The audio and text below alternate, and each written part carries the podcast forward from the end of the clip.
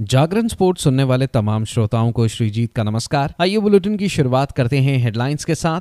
Visakhapatnam test मुकाबले के पहले दिन का खेल समाप्त होने पर भारत ने अपनी पहली पारी में बनाए छह विकेट के नुकसान पर 336 रन। अंडर 19 विश्व कप के एक मुकाबले में भारत ने नेपाल को 132 रनों से हराया। डेविस कप में पाकिस्तान के खिलाफ ऐतिहासिक मुकाबले में भारत का पलड़ा भारी।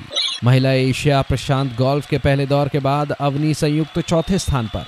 फलम के साथ जुड़े अरमांडो ब्रोजा अब खबरें विस्तार से। भारत और इंग्लैंड के बीच विशाखापट्टनम में दूसरा टेस्ट मुकाबला खेला जा रहा है, जहाँ पहले दिन का खेल समाप्त होने तक भारत ने अपनी पहली पारी में छह विकेट के नुकसान पर 336 रन बना लिए थे। भारत के लिए यशस्वी जायसवाल ने सर्वाधिक नाबाद एक रन बनाए तो वही रविचंद्रन अश्विन पाँच रन बनाकर नाबाद रहे। उधर इंग्लैंड के लिए रेहान अहमद और शोएब बशीर ने दो दो सफलताएँ हासिल की। उधर अंडर 19 विश्व कप के एक मुकाबले में भारत ने नेपाल को 132 रनों से हराया। पहले बल्लेबाजी करते हुए भारतीय अंडर 19 टीम ने कोटे के 50 ओवरों में पाँच विकेट के नुकसान पर दो सौ सत्तानवे रन बनाए। जहाँ सचिन दास ने सर्वाधिक 116 तो वहीं उदय शहारन ने 100 रनों का योगदान दिया। उधर नेपाल के लिए गुलशन झा ने तीन सफलताएँ हासिल की। दो सौ अट्ठानबे रनों के लक्ष्य का पीछा करने उतरी नेपाल की टीम ने पचास ओवरों में नौ विकेट के नुकसान पर एक सौ पैंसठ रन बनाए, जहाँ देव खनल ने सर्वाधिक तैतीस रनों का योगदान दिया। उधर भारत के लिए सौमी पांडे ने चार विकेट लिए। इस जीत के साथ भारत ने सेमीफाइनल के लिए क्वालिफाई कर लिया है और सेमीफाइनल में भारत का मुकाबला दक्षिण अफ्रीका से होगा।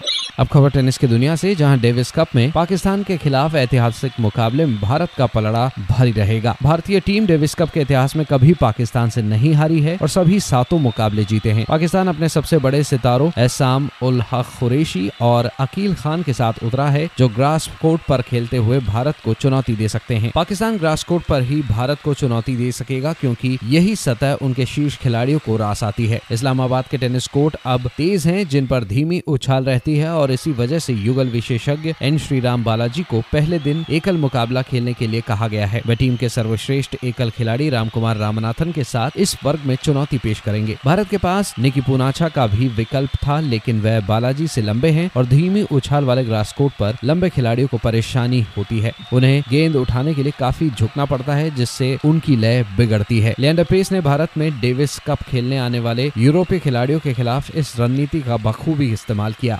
अब खबर गोल्फ की दुनिया से, जहाँ भारत के शीर्ष एमेच्योर स्टार अवनी प्रशांत ने चार अंडर अड़सठ के साथ अच्छी शुरुआत की, जिससे वह 2024 महिला एमेच्योर एशिया पैसिफिक के पहले दौर के बाद संयुक्त चौथे स्थान पर पहुँच गई। वह तीन खिलाड़ियों से एक शॉट पीछे हैं। गत चैंपियन थाईलैंड की एला गैल्टस की, उनकी टीम साथी नोवापॉन जिनके पास होल इन वन था, और ताइवान की चैन वाई वू, उन्होंने पाँच अंडर सड़सठ का स्कोर बनाया। भारत छह सदस्य टीम उतार रहा है, जबकि अवनी अग्रणी भारतीय थी, जो सम बराबर स्कोर के करीब पहुँची।